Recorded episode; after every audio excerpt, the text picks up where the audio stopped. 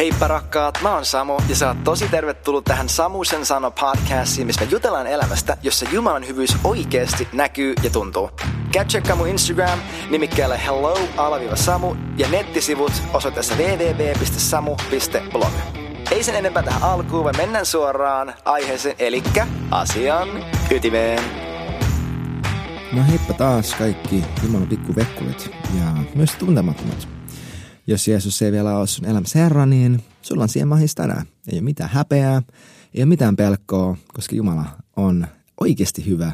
Ja hän yksinkertaisesti tahtoo, että kaikki saa kokea sen ihmeellisen iankaikkisen elämän, joka meillä on Jumalassa.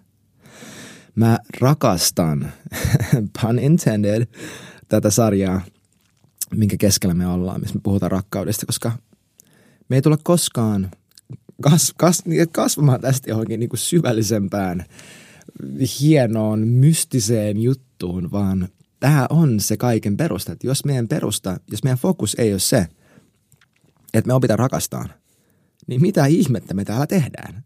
Mitä ihmettä me täällä maan päällä tehdään, jos rakkaus ei ole meidän fokus? Koska Jumala itse on rakkaus. Sä et voi muuttua rakkauden kuvaksi ja kaltaiseksi ilman, että sä alat näyttää itse Jeesukselta, Kristukselta. Eikö se ole ihanaa?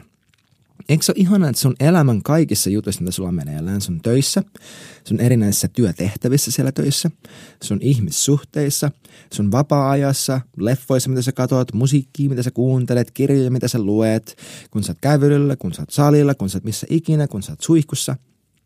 Kaikki se saa olla mahdollisuus sulle oppia tuntea Jumala paremmin. Kaikki se.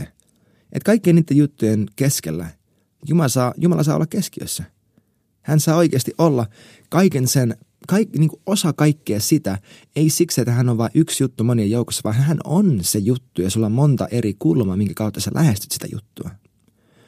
Tämä on vähän sivuaihe tämän päivän aiheeseen, mutta tämä oli jollekin.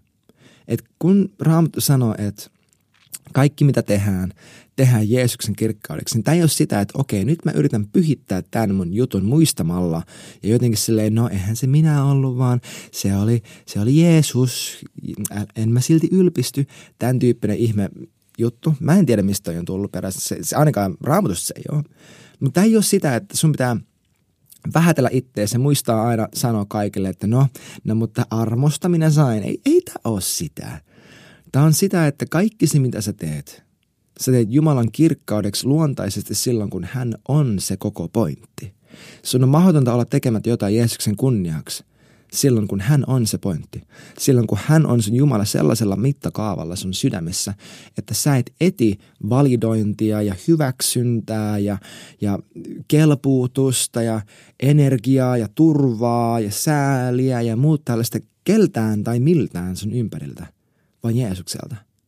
Jumalalta itseltä, täydelliseltä isältä, pyhältä hengeltä sun sisimmässä, joka täyttää kaikki sun tarpeet. Ja sä menet kaikkiin tilanteisiin sillä tietoisuudella, että kiitos Jeesus siitä, että mä oon tässä paikassa, missä mä nyt oon. Koska tämä tilanne tulee muokkautumaan sun tahdon mukaan, koska suurempi on hän, joka on mussa, kuin se, joka on tässä maailmassa. Ja isä, mä kiitän siitä etuoikeudesta. Mä saan olla sun kädet ja jalat ja muokkautua tämänkin jutun keskellä sun kuvaksi. Sä tulet näyttää, tämän, näyttää mulle tämän tilanteen keskellä ja tämän tilanteen kautta kuinka hyvä sä oot. Ei sillä, että mä tsemppaan ja oon pirteä vaikka mä saan turpaan, vaan sillä, että kaiken keskellä mä voitan. Joko tämä olosuhte, olosuhde mukautuu sen mukaisesti, jos kyse on vaikka sairaudesta tai jostain, että se lähtee vekeen, jos se on riivaajahenki, se lähtee he- vekeen, jos se on joku vaikea ihmisyyden juttu, ne saa sylkeä mun kasvoille niin paljon kuin ne haluaa, koska Jeesus, sä oot pessy mun jalat ja se riittää mulle. Tämä on paljon mukavampi tapa elää kuin se, että päivä toisensa jälkeen me odotetaan, että ihmiset täyttää meidän tarpeet ja on meille tarpeeksi ja, ja on käytännössä meidän Jumala pienissä jutuissa se, johon me luotetaan, se, johon me turvataan. Niin kuin edellisessä jaksossa me puhuttiin Salmi 91, että Jumala on se, Jumala, sä oot se, kehen mä luotan, sä oot se, mihin mä turvaan. Se, mihin sä luotat ja turvaat käytännössä pienissä asioissa sun sydämen tasolla tai käytännössä, se on sun Jumala jollakin tasolla. Ja se voi olla epäjumala, se voi olla tosi huono Jumala, mutta jollakin tavalla sä sitä palvot sun huomiolla ja sun käyttäyt- käyttäytymisellä, sillä, että mitä sä käytännössä uskot. Se, mihin sä uskot, mihin sä laitat sun uskos, se on sun Jumala. Mutta hei, rakkaus uskoo kaikessa. Kaikessa tässä, vaikka me epäonnistuttaisiin siinä yhdessä teossa, mistä me viime jaksossa puhuttiin, että tämä on Jumalan teko, että te uskotte häneen, jonka hän on lähettänyt. Johannes 6. Että vaikka me epäonnistuttaisiin tuossa jutussa, tiedätkö mitä? Jumala uskoo suhun. Kaiken sun oman epäuskon keskellä Jumala aina uskoo suhun. Et Jumala ei ole se tyyppi, joka etsii, joka niin epäilee sitä, että no hei, katsotaan nyt mihin tämä tyyppi pystyy ja sitten kun se niin kuin todistaa itsensä, niin sit mä voin luottaa siihen. Ja katsotaan, että onko tämä tyyppi nyt oikeasti mun rakkauden arvoinen. Jos se, jos se hy- tarttuu tähän juttuun, niin, niin sit se on ihan hyvä tyyppi, mutta jos ei se vielä tässäkään vaiheessa tajua mun armoa, niin sit mä kyllä en mä kerta kaikkiaan.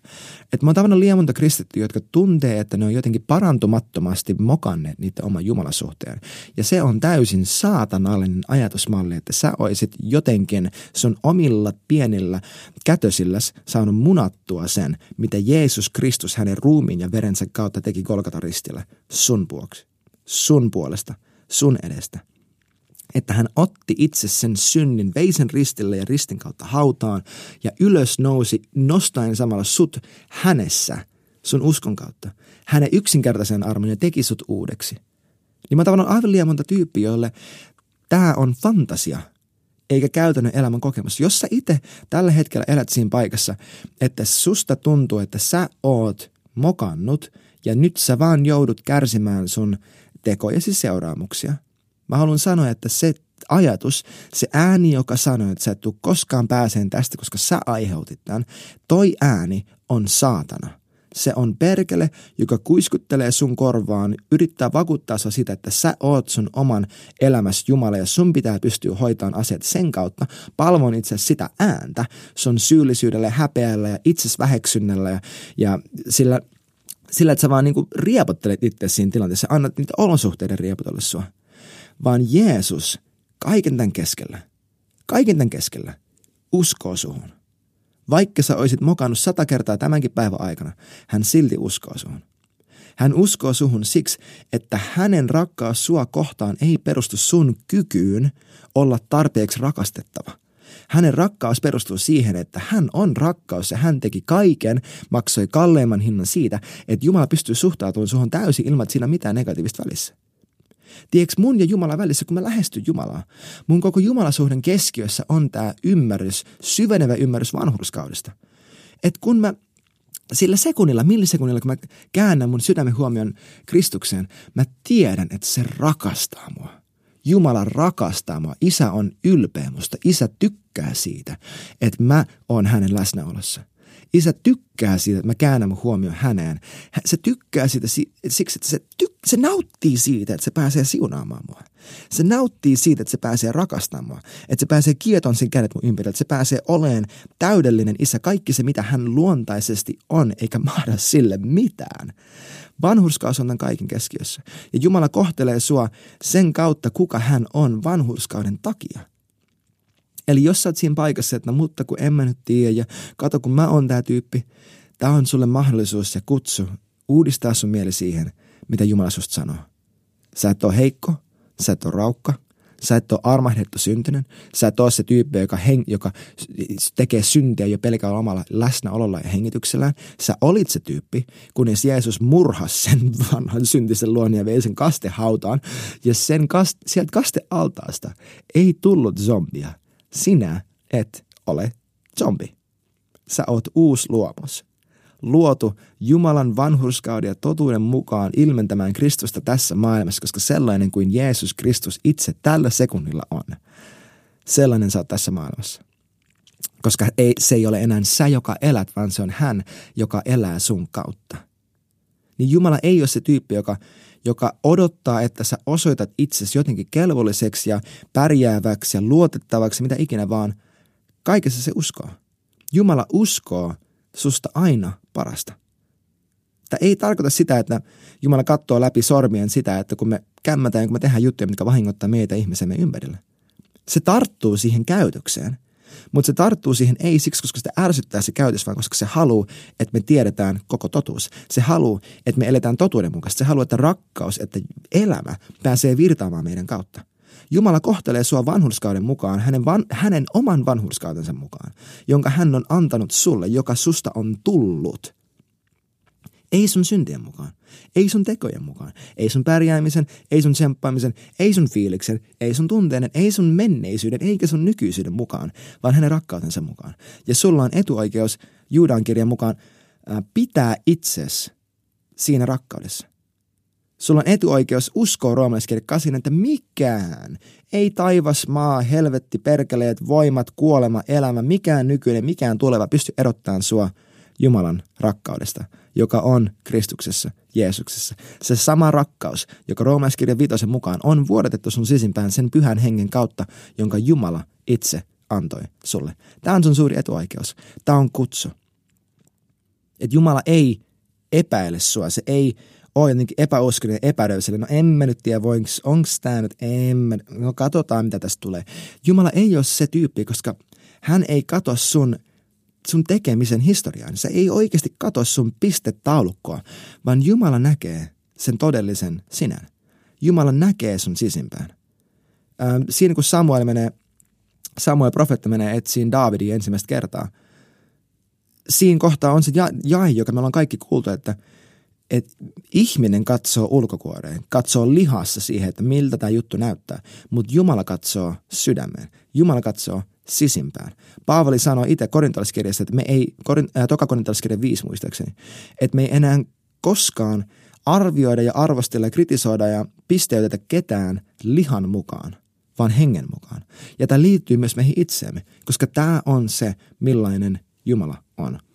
Jumala uskoo kaikessa ihan sama mitä menessä, meneillään, hän aina uskoo susta parempaa. Hän aina uskoo susta parempaa kuin missä sä tällä hetkelläkään erät, elät, koska Jumala tuntee sut paremmin kuin sä tunnet itsesi.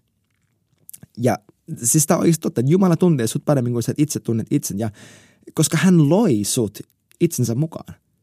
Niin kuin me ollaan aiemminkin sanottu, kaikki mitä nyt on, on luotu Jumalan mukaan. Toka korintalaiskirja 5, olisiko se 18 – ja kaikki mitä nyt on, on Jumalasta. Ja Efesolaiskirkki sanoo samaa, että meidät on luotu Jumalassa hänen oman jumaluuden ja totuuden mukaan. Tämän takia, koska sä, sä et ole sun tunteet, sä et ole sun fyysinen ruumis, sä oot sun henki. Sun henki on se ikuinen sinä, joka vaikuttaa kaikkeen kaikessa. Sä oot joko pyhä tai sä et ole pyhä. Sä oot joko Jumalan lapsi tai sä oot saatanan lapsi. Sä oot joko vanhurskas tai sä oot syntinen. Sä et hypi sen niin kuin narun puolella toiselle, että taivaaseen helvettiin, taivaaseen helvettiin. Armahettu, syntyne, armahettu, syntyne. Puhdas, likainen, puhdas, likainen. Ei, se joko oot tai sä et oo. Ja jos sä oot Jumalassa ja Jumalasta ja Jumala on synnyttänyt sut uudeksi ja tappanut sen vanha jutun, että sä et koskaan voi palata edes sinne.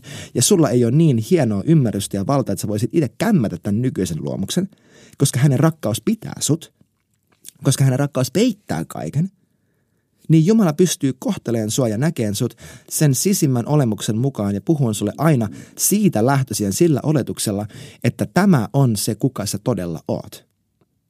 Koska hän on luonut sut. Itse sä oot syntynyt Jumalasta. Jeesus sanoi Johanneksen, kolmannes, Johanneksen evankeliumin kolmannessa luvussa puhutessaan tolleen, puhuessaan Nikodemuksella, vai mikä sen kaverin nimi olikaan, joku ännellä alkava, Nikodemus muistaakseni, se sanoo, että mikä ikinä on syntynyt lihasta on lihaa ja kuolevaista sen myötä.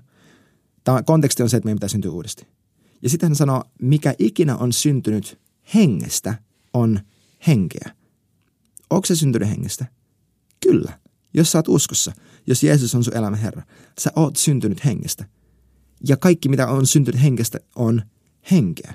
Tämän takia Jumala kohtelee sua sun heng- hengellisen olemuksen mukaan. Ja Jumala näkee susta aina totuuden. Tämä ei mene silleen, että pohjimmiltas sä oot kura, sä oot katala, sä oot se paskatyyppi. Mutta kiitos Jeesus, sä oot peitetty Jeesuksen verellä. Kun Jumala katsoo sua, hän ei näe sun syntiä, vaan hän näkee vain Jeesuksen verellä. Ei, tämä ei mene silleen. Sul, sä oot sisimmässäs seinästä seinään täysin sataprosenttisen vanhurskas. Niin kuin Solomon rakensi temppelin kun Salmo rakensi temppelin, niin se oli se, se kaikkein pyhin. Kato, kun te- temppelissä siinä on se ulkoosuus, sitten on se pyhin ja sitten on se kaikkein pyhin. Samalla tavalla. Meillä on se ulkokuori, meidän fyysinen ruumis, meillä on se pyhin, eli meidän sielumaailma, meidän sydän, meidän tunteet, meidän ajatukset. Ja sitten on se kaikkein pyhin, se paikka, missä Jumalan ruumiillistunut läsnäolo elää, meidän henki. Samalla tavoin Salmo, kun hän rakensi sen, sen temppelin, se oli seinästä seinään, katosta lattiaan kultaa ja jopa ne ovet oli kultaa.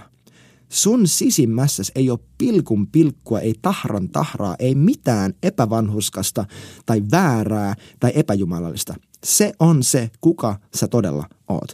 Ja Jumala asuu siellä paikassa. Jumala tykkää asua siellä paikassa. Ja hän aina suhtautuu suhun siitä paikasta käsin. Kun Jumala katsoo sua, se näkee sen kullan. Siinä päällä saattaa olla pari tahraa siellä niin kuin ulkoliepeillä sun fyysisessä ruumissa tai sun ajatusmaailmassa tai missä ikinä. Ja joo, niihin se tarttuu, koska ne estää henkeä pääsemästä ulos täysin. Jos sä sun sisimmässäs, ää, ei sun sisimmässä, vaan sun sydämessä, sun ajatuksissa, tunteissa, jos sä elät tyypillisesti tavanomaisesti himossa, vihassa, katkeruudessa, itsekkyydessä – sun oman navan ympärillä, pelossa, murheessa, stressissä, kaikissa näissä, tiedätkö mitä? Pyhä henki ei virtaa sun sisimmästä ulos. Sulla on sun sisimmässä se elävän veden virta, josta Jeesus itse puhuu. Jeesus sanoi, että kaikki, jotka uskoo muhun, jotka syntyy uudesti, mitä ikinä se menikään Johanneksen evankeliumin neljännessä luvussa, heidän sisimmästään tulee virtaamaan elävän veden virta. Tämä oli lupaus. Mutta jos sun sielun maailma ei linjaudu sen mukaisesti, Jumala ei voi pakottaa sua päästään häntä ulos. Tämän takia mielen uudistus on niin tärkeä. Tämän takia mielen uudistus on ainut, se on ainut suorat, juttu, ainut suorat tapa koko uudessa testamentissa, joka lupaa, että näin sinun elämäsi muuttuu. Sun mielen uudistuksen kautta. Koska sun hengessä on kaikki se, mitä sä ikinä tarvit, ja se, mitä sä sun mielessäsi ajattelet – joka myös hallinnoi pitkälti sun tunteita, on se, joka määrittelee sun uskon siihen, mitä sä olet sun sisimmässä, sun hengessä, joka se usko on se silta, minkä kautta sun sielun kautta sun henki pääsee vaikuttamaan kaikkeen, mihin sä kosket. Ja Jumala suhtautuu sun käytökseen sellaisella tavalla, joka vetää sua totuuteen, joka vetää sua takas siihen, että hei, tämä on se, kuka sä oikeasti oot. Sun todellisen identiteettiin. Ja hän ei suhtaudu sun käytökseen sellaisella tavalla, että se vetää sua pois siitä ja vetää sun huomioon sinne käytökseen. Hän, koska hän ei, mitä? Hän ei suhtaudu suhun lihan mukaan, vaan hengen mukaan. Eiks näin? Ja mä haluan antaa teille yhden pikku, jos mä voisin sanoa ilmestyksen, mitä Jumala alkoi puhua mulle nyt menneenä syksynä, menneenä kesänä tästä, että kuinka paljon Jumala uskoo meihin. Ja tämä on se, että pyhä henki on se down payment. Se on se, se on se takuuvuokra. Se on se, se sinettisormus. Se on se kihlasormus, joka on annettu meille. Jeesus sanoi itse, että Jumala ei anna henkeä ilman mittaa. Johanneksen evankeliumin kolmas luku. Mä haluan lukea teille Efesolaiskirja ykkösestä.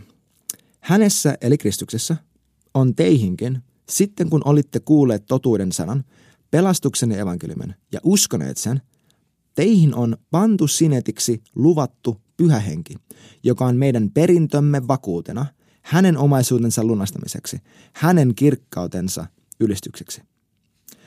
Okei, Jumala ei anna henkeä ilman mittaa. Johannes 3. Haaskaisiko Jumala pyhähenkeä ilman mittaa laittamalla sen sinuun, jos hän ei uskoisi, että pyhä henki saa tehtyä tehtävänsä? Jos hän ei uskoisi, että sä pystyt yhdessä sen pyhän hengen kanssa siihen, mihin sut on kutsuttu. Koska salmi 40 ja 6 sanoo, että, että yksi, tai yksi tota, käännös englanniksi sanoo tuossa salmi 46 silleen, että meille on annettu, että sä oot Jumala antanut mulle kapasiteetin kuulla ja olla kuuliainen. Että hän on antanut meille kyvyn. Se Filippiläiskirja 2, olisiko se 3 vai 13, että, että pyhä henki meissä on se, joka vaikuttaa meissä sekä sitä tahtomista kuin myös sitä itse tekemistä. Ja Jumala ei haaskaisi sitä henkeä, jonka Jaakobin kirjan mukaan hän kateuteen asti halajaa sitä henkeä, jonka on pannut meihin asumaan.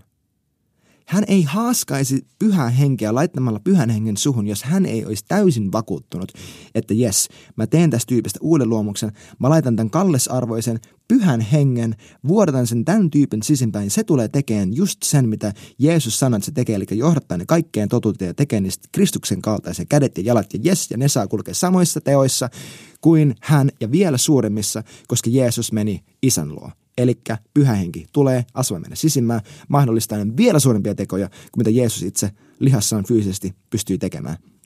Tämä on radikaali, tämä on siistiä, tämä on evankeliumi ja tämä on se Jumala, mitä me palvellaan. Mä toivon, että sä tulet rohkaistuneeksi siitä, että Jumala oikeasti tietää sut paremmin kuin sä tiedät itsesi. Että hän oikeasti näkee sut hänen totuudensa mukaan. Että hän aina oikeasti suhtautuu hänen rakkaudensa mukaan. Että hän ei odota, että sä kämmät, Tiedätkö, Jumalalla on aika vähän uskoa siihen, että sä pystyt mokaamaan tämän jutun. Jumalalla on paljon enemmän uskoa siihen, että sä pystyt elämään tänäkin päivänä vanhurskaasti, tekemään tänäkin päivänä vahvoja valintoja, tekemään tänäkin päivänä oikeita valintoja, valitsemaan oikein, uskomaan Jumalaa, tekemään Kristuksen tekoja, olen Kristuksen kaltainen. Hänellä on enemmän uskoa siihen, kuin hänellä on siihen, että sä tuot munaan jutun. Koska hän antoi sulle hänen oman pyhän hengen.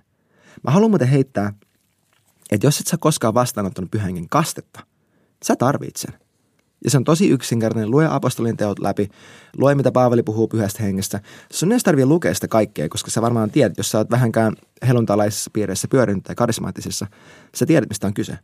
Mutta jos sä et, jos sun elämä ei todista huutaen sitä, että pyhä henki asuu sussa, jos et sä puhu kielillä, jos et sä kerta toisensa jälkeen nää, löydä itseesi tilanteista, missä sussa toimii yliluonnollinen viisaus ja sä osaat sanoa asioita, mitä sä et ikinä muuten olisi edes ajatellut sanoa tai missä sä vaan, profetaalisuus vaan virtaa susta. Sä saat tiedon sanoja, sä näet profetaalisia unia, jotain tällaista. Jos sulla ei ole mitään kokemusta siitä ja varmuutta siitä, että mä tiedän, että tämä yliluonnollinen Jumalan suuri pyhä henki, joka teki kaiken sen, mitä Jeesus, kaikki ne ihmeet, kaikki ne merkit, kaikki se – että tämä sama henki asumussa.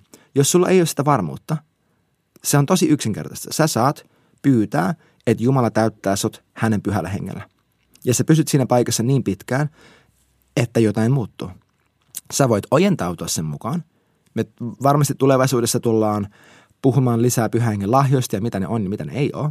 Esimerkiksi mä, mä opettelin puhumaan kielellä. Mulla se ei ollut sellainen niin kuin joku koski mua ja mä voisin lähtenyt pälättää. Mulla se oli silleen, että okei, mä tiedän, että kuuluu mulle. No mä haluaisin puhua tämän ja tämän kuulosta kieltä, niin äh, okei, mikä olisi sellainen sana, mikä kuuluisi tuon kuuluisen kielen? No, okei, tällainen. Ja sitten mä sanon sen, ja sitten mä sanon toisen sanan, ja sitten mä sanon kolmannen sanan, ja sitten mä opettelen puhumaan kielellä, vaan siksi, että mä uskoin. Mulla oli tietoisuus siitä, että pyhä henki on mussa.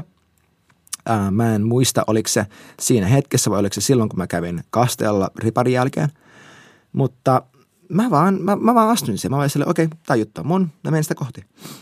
Mutta sä voit myös odottaa sellaista, tai siis sä saat myös ole, olet, odottaa sellaista vahvaa kokemusta, missä sulla tulee varmuus, missä sä tunnet fyysisestikin tai jollain tavalla se näkyy fyysisesti, että hän on sussa. Mutta vaikkei sitä olisi, sä voit ojentautua sen mukaan ja pysyt siinä paikassa, että pyhä henki, mä haluan tuntea sut. Täytä mut päästä varpaisin inside out, seinästä seinään, katosta lattiaan – sun voimalla, sun läsnäololla, sun pyhyydellä. Pyhä henki, mä haluan tietää, mitä se tarkoittaa olla kastettu sun, sussa, olla sun saturoima, sun marinoima. Tämä on se henki, joka meille annettu.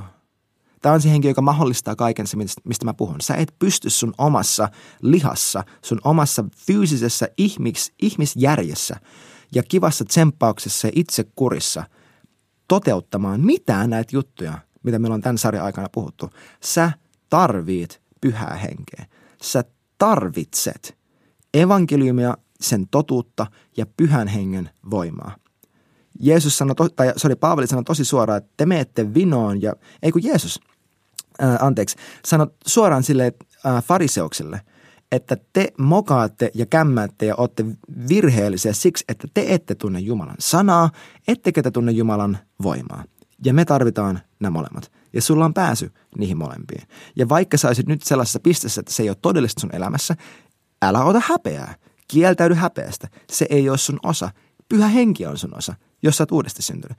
Yksinkertaisesti sen sijaan, että sä oot oh, voi ei, kun miksi mä nyt vieläkään, ja onks mussa nyt joku vika, ja onks mä tehnyt jotain väärin, onks Jumala suuttunut mulle, kun mä vieläkään puhu kielellä. Ei tietenkään, ei mitään tollasta. Ei mitään tollasta, koska Jumala rakastaa sua.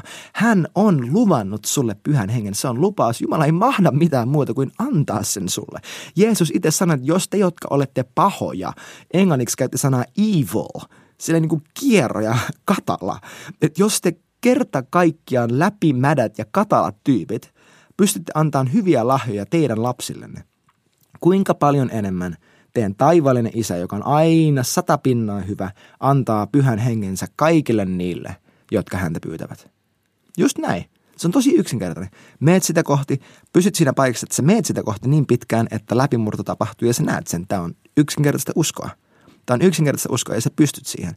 Ihan sama, mitä sun olosuhteet sanoo, ihan sama, mitä sä itsestäsi ajattelet, ihan sama, mitä susta on puhuttu. Jumala tietää susta totuuden.